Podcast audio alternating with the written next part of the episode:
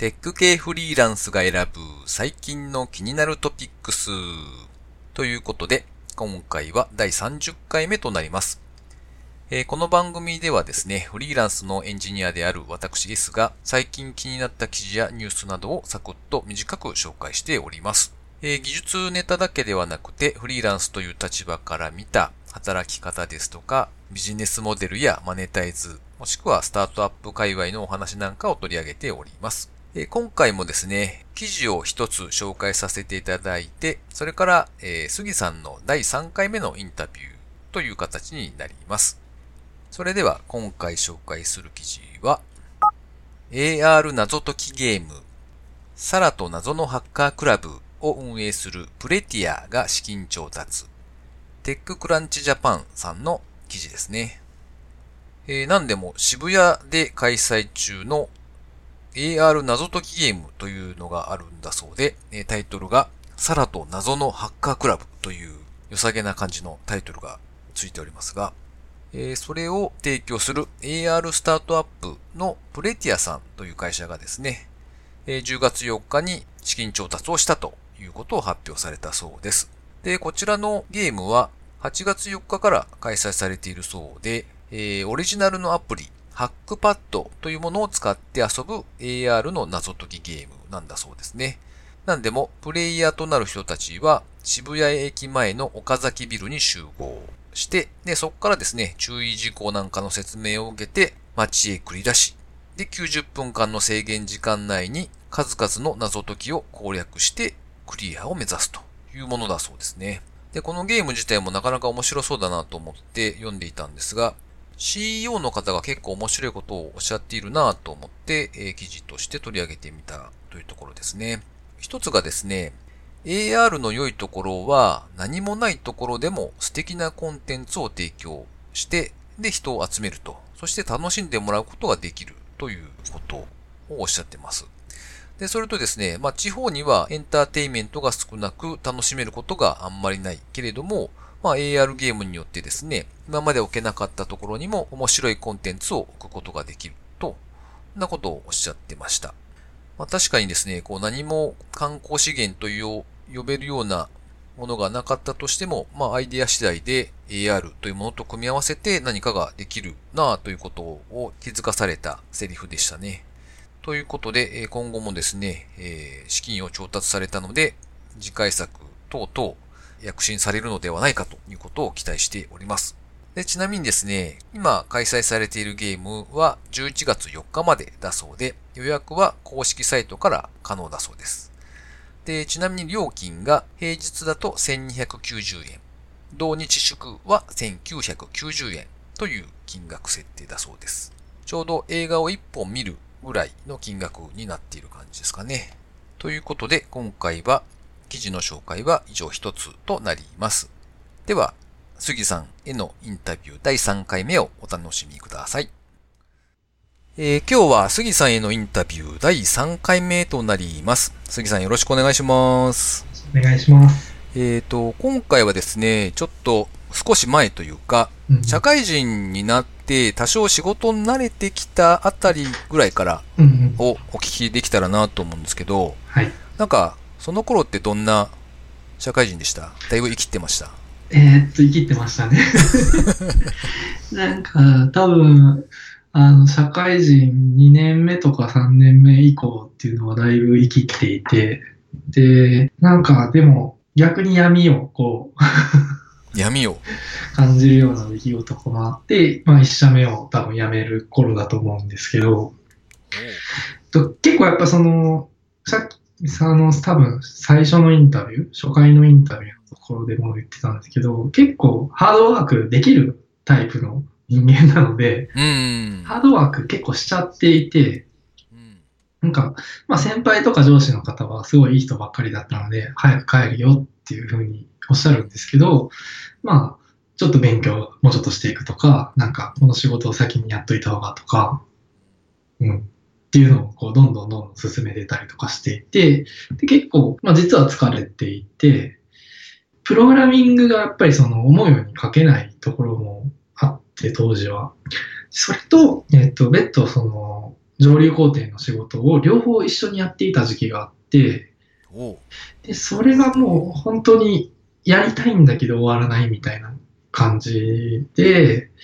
その時にちょうど夜があの眠れなくなって、うん。で、えっと、夜がまあ眠れないんで、逆に今度朝起きれないっていう。だから、えっと、朝の、朝寝て、朝起きたらもう出社しなくちゃいけない時間を過ぎてるとか、おー。まあ、そういう感じで、こう、どどんどん、あの、問題児化していきまして。で、まあちょっと休もうと思ったんですけど、まあ、休むっていうよりかは、そのプロジェクトに対する不満とかもちょっとあったりとかしたので、ちょっと環境をもう変えてみようかと思って、うつとかそういう診断が出たわけじゃないんですよね。そう自己肯定感が多分強いので、出ないんですよね。へーうん。なんで、そのプロジェクト、いわゆる過労でっていうことですね、きっと。多分、えっと、体力は強いけど、その体力を使えてないから寝れないっていう状況になってるっていうふうにお医者さんには言われましたね。で、まあ寝れないしと思って。で、そう、結構辛かったので、まあ休むなりなんかしないとなと思って、まあ、本当は運動とかを始めればよかったんですけども、まあなんか運動よりもやっぱプログラミングもっと書けるようになりたいとかいうのの気持ちの方が焦ってたので、で、まあ、がっつりそのプログラミングだけをやれる環境を求めて転職しし始めたっていう感じです。うん。あれ、その前職の時ははい、あれですか、その、マネジメントもやってた？そうですね。いわゆるその受託開発をメインにしているお仕事だったので、えっ、と、まあ、大手のナショナいわゆるナショナルクライアントさんとか、まあ、えっ、と、こ広告代理店さんのプロモーションの一環としてシステムを、まあ、ウェブシステムを作るみたいな仕事が、まあ、メインで、まあ、皆さん聞いたことあるような名前の会社さんを、営業さんを取ってくるのが、まあ、指名みたいな。あ大きい会社、あの会社みたいな。なんとかさんみたいなところに行って、そこの仕事を取ってくると、それがうちの実績になるし、まあ、もちろんそういう大きな会社の方がお金を持ってるし、っていう。で、僕はそれを、えーっと、受注してから外注さんを使ったり、もしくは自社の社内で開発したりっていうことをプロジェクトとして進めていく、プロジェクトマネージャー的な立場と、あと別のプロジェクトのプログラマーみたいなことを両方やってたって感じですね。ー掛け持ちのプロジェクトっていう感じで？そうです。思い出深いのは、その、両方並列してた時のが思い深いですね。それは辛そうですね。え ーそれ、プロジェクトマネージャーでやってた方は、はい。その、いわゆるメンバーってどれぐらいいたんです？2、3人だったと思いますね。うん、そこまで大きくはないんですけど、ただその、自分がそんなに Web プロモーション得意ではないんですけど、Web プロモーションをお手伝いしてほしいっていう仕事だったので、あこういう風にしたら、あの、もっと御社のサイト良くなりますよってことを言わなくちゃいけなかったんですけど、えっと、いわゆるその、要件定義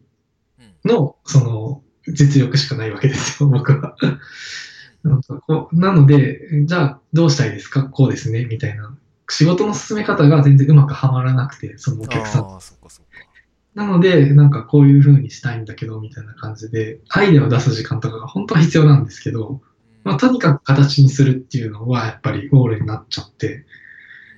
お客さんの満足も得られないし、っていうプロジェクトって結構辛かったですね、それは。ああ、なるほどね。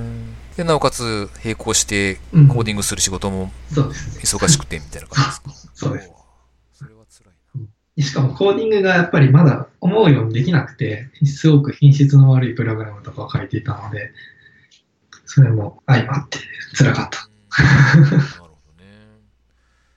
で次の会社はどんなところに行ったんですそうですね。その後、えっと、えー、レッティっていうスタートアップに、えっと、アルバイトとして入社しました。ティって、うん。あの、グルメ？そうですね。そうです。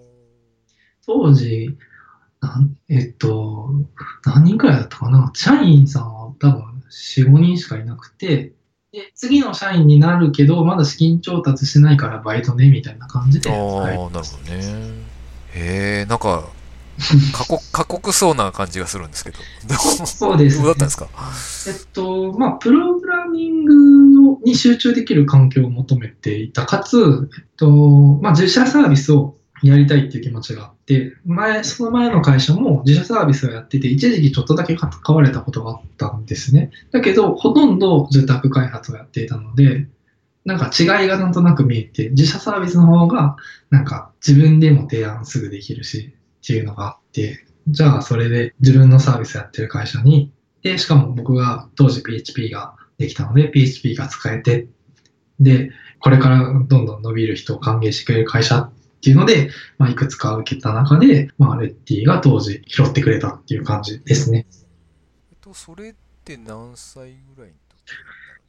時25か？25歳くらいですね。はい。うん、そこで割と思ったように仕事ができて、開発もがっつりと、そうですね。そこでは結構、まあ、いろいろやれたんですけど、結構その自分の求めてたことが、やっぱりアウトプットよりもインプットができる場所を多分求めてたんですよね。なので、ちょっと違うなっていうところで、まあ、社員になるまではいなくて、もう結構短い期間で転職しました。また、転職というか、まあ、えっと、うん、派遣社員になるんですけど、次は。なぜにまた、短い期間で。多分、もう結構自分の中で、その日が結構ギリギリだったじゃないですか、その前職の状態が。で、じゃあ次は自分のやりたいことができるっていうふうに、すごい期待値を持って行ったんですけど、お店好きだし、お店探すの好きだし、美味しいもの好きだし、こういう風になったらもっと便利なんじゃないかとか、いろいろこう、こう自分の中で妄想を膨らまして就職したので、なんか多分そこで、えっと、まあ、実際その自分の実力が伴わなかったので、自分が提案したこともできないし、どちらかというと目の前の仕事に追われるだけっていう形にどうしてもなるので、うまくこう、バリューを出せずに、悶々としちゃったっていうような感じで、でもなんかそもそも僕のレベルが悪いからかなとか、まあいろいろ悩んでしまって、結局、また転職するというような感じですね。うん。暗黒期的な暗黒期今考えると。それがどれぐらい続いたんでした、うん、えっと、多分まあすごい短い期間だと思います。半年くらいレッティに行ったかな。うん。うん。スタートアップの成長には、あの、その寄与できるほどの能力がなかったってことですね、当時。うん。で、その後、また転職で次のところへ。そうですね。で、派遣ってことですかはい。で、えっと、なんか、レッティと並行して、企業ごっこみたいなことをやっていて、でそれがうまくいかなかったんですね。これで生活できるかみたいな感じで頑張ろうと思ってたんですけど、はい、まあ、それがちょっとうまくいかなくて、で、なんか友達で、お前プログラム書けるんだったら、とりあえず、あの、うちのインテリジェンスっていう会社で私働いてるけど、とりあえず、あの、面接を受けに行って稼ぎなさいと。いう友達がいて。なるほど。ということで、派遣の面接に行って、で、なんか、すごい、あの、君優秀だからおいでっていうふうに言ってくれたところがあったので、そこに派遣社員として行くことになりました。はい。なんというか、その、一般的な感覚からすると、え、派遣社員ってななりません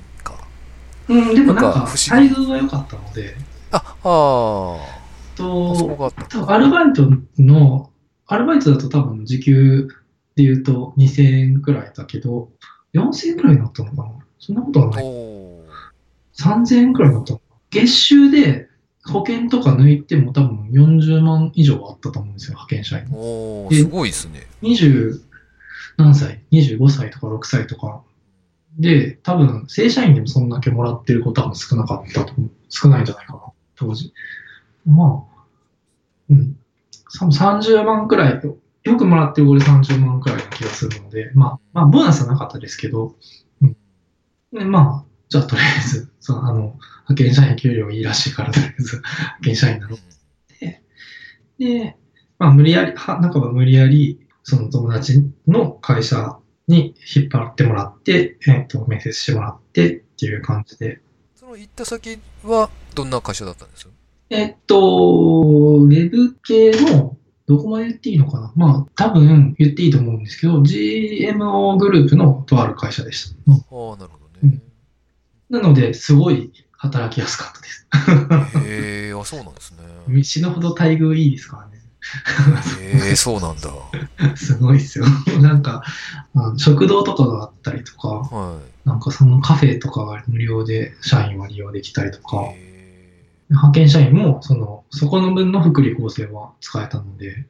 あと保育所みたいなのも確かあった気がします。えおお、すごいな。うん。だから、子供は朝連れてきて、夜連れて帰るみたいな人もいたし、なんか、僕と同じような派遣社員だったのかな？プロパーなのかちょっとわかんないですけど、時短勤務の女性とかもすごいいて。だから、えっと、若い時代に SE やってて、で、子供産んで、また SE に戻るみたいな人結構多くて、すごいなんか、元 NTT 系の SIR で働いてた方とかが退職して、そっちに SE として過去に培ったスキルを活かしてる方が何人もいて、皆さんすごいなって思う時にで、どっちかっていうと設計する力が強い人たちだったので、え。ああ、なるほどね。まあ、僕は、まあ、派遣社員なので、まあ、ガリガリ書く要員として、まあ、呼ばれたって感じですね。なんか、杉さんと、えっ、と、なんていうか、いつもやりとりしているというか、あの、デベロッパーズ JP のスラックの中でちょくちょく書き込まれてるのを見てるんですけど、はいなんか、スキル的に、あ、すごいな、この人って思うんですよね。で、なんかこう、い。い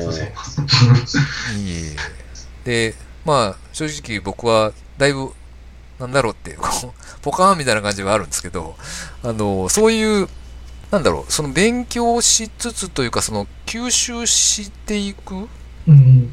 とか、まあ、プログラマーとして強くなるっていうところって、なんか、心がけてることとかってあるあるというか、これまでどういうふうに考えてきたりとかって、うん、なんかあります？うん、うん。そうですね。まあ、その、たまたまその、まあ、ジレッティしかり、GMO しかり、周りの人たちがすごい優秀だったと思うんですよね。で、今も一緒に仕事してる人たちはすごい優秀な人たちが多くて、まあ、そういう人たちからいろいろ盗むっていうのは心がけてるかなと思います。で、えっと、あとは、その、この人すごいと思える人と一緒に働くみたいなことは、まあ、当時から心がけてたかなという気はします。うん。すごい人の近くで働くうんみ。たいなところかな。まあ、でももうそれも今はなんかどっちかっていうと意識が高い人たちの方が多いかもしれないですね。なんか多分プログラミングのスキルが多分もっと上は目指せばいくらでも目指せると思うんですけど、そこまで行ったとて多分行った頃にはすごい時間が経ってるだろうし、また技術も変わってるだろうから、そこを今は目指してないので、うん。なんか、昔はでもそうですね、その、ととりあえず戦えるレベルにならなきゃっていうのが、でその辺の人たちよりは、できますって言えな言えるようにならなきゃ、じゃあ自分よりできる人たちってどん誰だ？みたいな感じで、SNS とかも使って、Twitter とかを使って情報を吸収して、この人が言ってるんだったら多分そうとか、なんなら勉強会行って、その人に質問ぶつけてみたりとか、あ結構、うん、やってたかな。なんか技術書とかも結構買ったりとかする派ですか？そうですね、最近はめっぽう Kindle になっちゃいましたが。まあさあの、どうしても流し読みしちゃうところがあるので、しっかり読めてないなと思いますけど、まあ結構買ってはいます、気になる本は。うんなるほどね。なんか、ちなみに収入面でいくと、はい。どんな風に変化しました？今お話しされてた派遣社員をやっていて、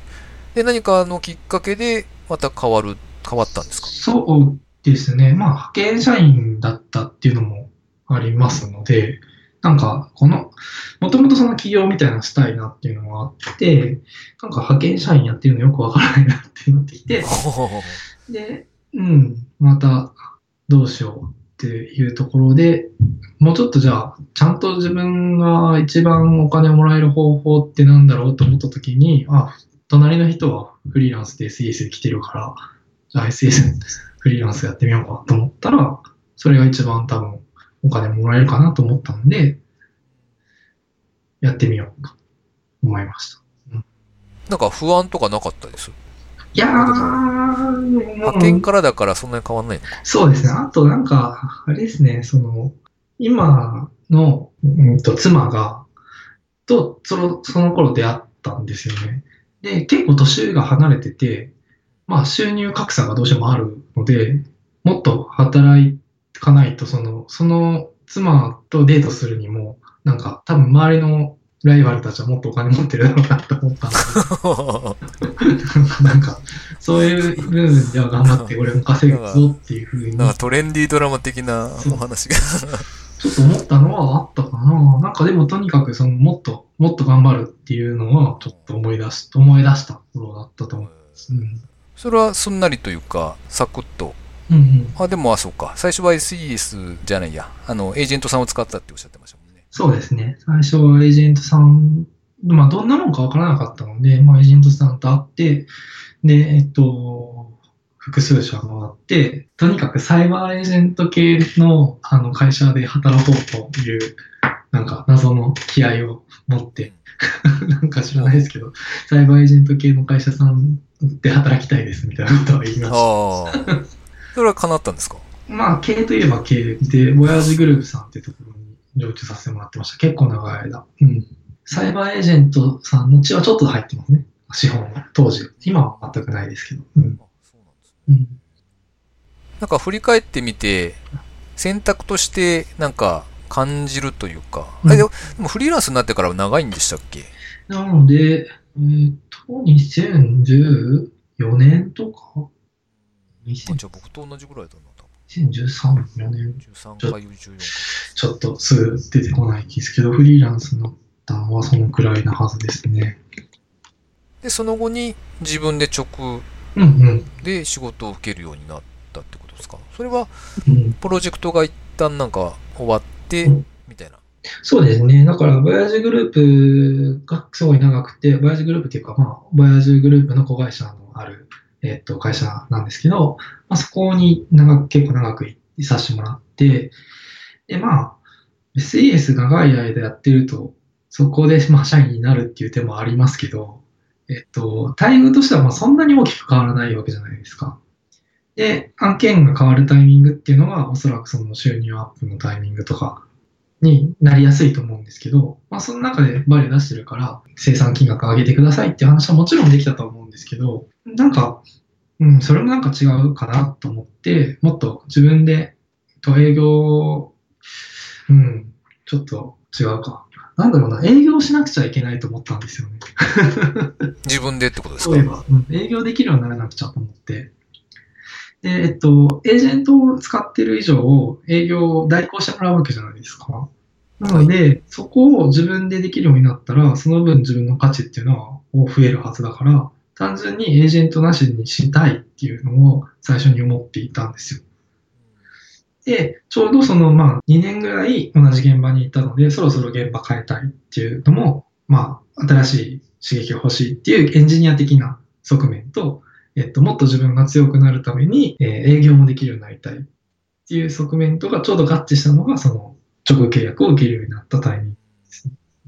なんか普通の人だと、はい、なんか、そう、それを望むとしても、なかなか仕事を取るっていうのは難しいような気がするんですけど、うん、そうですね。そこは人づてで、っていうこと？たまたまそうですね。ただ、引き合いみたいなことを結構受けていたので、なんか、その、うまくやれば、えっと、自分で会社で、自社で開発して納品してっていうフリーランスの形にもなれそうだなと思っていて、ただ一気にそうしてしまうと、ガラッと受注できなくで、3ヶ月後の納品でっていうのがどんどん続い、3ヶ月とか半年後の納品でっていうのが続いていくと結構辛いので、安定した収益っていうのはキャッシュロー的には持っときたい。ので、えっと、最初は、まずは、あの、自社で契約するっていう方針にして、稼働を調整する方向の方がいいかなと、うん、いうふうに考えた次第でしたね、当時は。うん。さっきあの、引き合いが来ててっておっしゃってたんですけど、はい、それってどういうルート ?SNS なのか？はいはい。そうですね。たまたま友達が多いっていうのがあるんでしょうけど、なんか、うんと別の業種のフリーランスの方から紹介されたりとか、あとは友達、本当に友達 が QL システムを作るのに困っているっていう会社でとかですかね。そこでお客さんを紹介してもらってっていうのが多いですね。じゃあなんかこう、サイトを作ってとか、広告売ってとかっていうことはせずにうん。そうそうですね。なんか、自分は自社のサイトをまだ持ってないくらいなんですけど、あの、ブログはやってるんですけど、自社のサイトはやっていなくて、できる限りそういうその無駄なコストはかけないぞという まあ、サイトはまだ作らずにやってますね。その銀行口座作るときにサイトを作るかすごい悶々と悩んだんですけど。なくてもえ、なんかなんとか作れるっていうので、頑張って作りました。なるほどね。そうかそうか。わかりました。えっと、だいぶ時間が経ってしまいました。じゃあ今回は、えー、こんなところで一旦締めたいと思います。はい、えー、ありがとうございました。ありがとうございました。えっと、次回また続きますが、杉さんが今後どうしていくのかなっていうのが結構興味があって、そのあたりを聞いてみたいなと思っております。はい。じゃあ、またよろしくお願いします。ありがとうございました。ありがとうございました。というわけで、杉さんへのインタビュー第3回目でしたが、いかがでしたでしょうか？あの、ツイッターのアカウント等々ですね、小ノートの方にも書いてありますので、フォローしてあげていただければと思います。えー、毎回ですね、最後にブツブツと近況なんぞをお話ししているんですが、えー、っとですね、先週末ですね、家族4人で、神岡ドローンロボットフェス in 流れ派というやつに行ってきました。えっと、岐阜県の飛騨市ですかね。そこの流れ派スキー場というところがあって、まあそのあたりの会場でドローンと、それからロボットのフェスがあったという感じですね。で、まあ実はですね、これだけ世の中にドローンが普及しているにもかかわらず、実は触ったことがないということで、えー、ちょっとワクワクしながらですね、参加してきたんですけれども、えー、さらに事前にですね、家族4人分そのドローンのプログラミング教室とやらが用意されておりましたので、まあそちらにも全員分を申し込みまして、で、当日参加と。えー、ちょうどですね、台風の影響があった日でどうなるのか心配だったんですけれども、まあなんとか台風も離れたコースを通ってくれてですね、まあ天気はちょっと晴れたり雨が降ったりみたいなこうかなり不安定だったんですけれども、まあなんとか無事に開催されて、ああよかったなというところですね。で、まあ同じ県内ではあるんですが、車で2時間かかりまして、めっちゃ遠いなと思って行きました。で、まあ、ちなみにそのスーパー神オカンデはですね、そこからさらに30キロほど先にあるらしくて、まあ、全く寄ったりとかはしなかったんですけれども、そのうちなんかこう、見学でもしたいな、なんてことはちょっと思ったりするわけですが、会場に着きまして、えっと、まあいろいろブースみたいなのがあってですね、まあなんかこう、結構楽しめたなというところですね。例えばですね、え、カメラが取り付けられたラジコンのバギーみたいなのがあってですね、で、そのカメラからの映像が VR ゴーグルに入ってくるので、で、VR のゴーグルをつけて運転しつつ何秒でゴールできるかみたいなやつを競ったりですね。で、1位になった人は、非代給5000円分ですよ、みたいな、そんなのがあったりとか。えー、あとはですね、なんかセグウェイっぽいやつが、えー、なんかこう、アタッチメントみたいなのがついてて、三輪バギーみたいな風になってたんですね。で、それに乗って、まあちょっと、ちょっとというか、まあ本当に短い距離なんですけど、走らせていただいたりとかですね。まあそのあたりは無料でできたりとか、いうのがあって、まあなかなか楽しいイベントではありました。ドローンのプログラミングはどうだったかというとですね、小さなですね、テッロっていうんですかね、TELLO っていう、まあ、ドローンがあって、で、そちらの動きをプログラミングして飛ばすというような形でした。あの、リアルタイムにこう、コントローラーで飛ばすんではなくて、あらかじめどんな風に動くかっていうのをプログラミングしておいて、で、スタートってやると、まあ、その通りに飛んでくれるというようなものでしたね。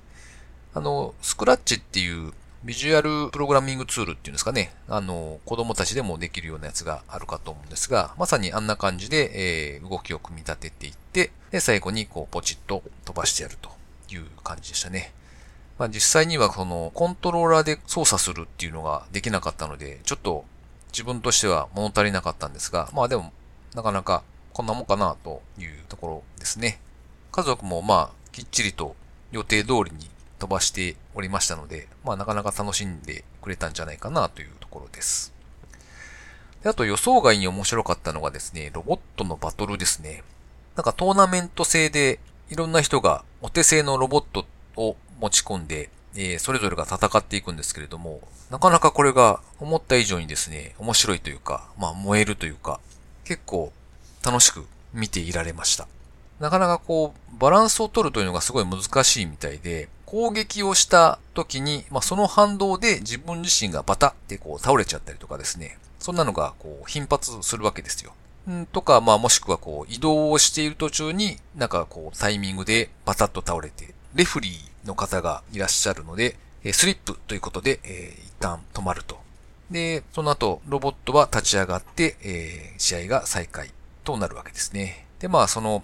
立ち上がるという部分は絶対条件というか、あの、何秒以内に立ち上がれないと、もうそこで即時負けになるようなので、えー、多分作ってる方たちは、とにかくそこはもう最優先事項なんでしょうね。皆さんこう、倒れてもスッとこう立ち上がるような感じで、なんかすごい頑丈な感じで作られていました。まあそんな感じでロボット同士が戦うんですが、こう、なんか一生懸命ですね、動いて戦っているっていう様子がなかなか面白くって、結構のめり込んで見てましたね。はい。という感じです。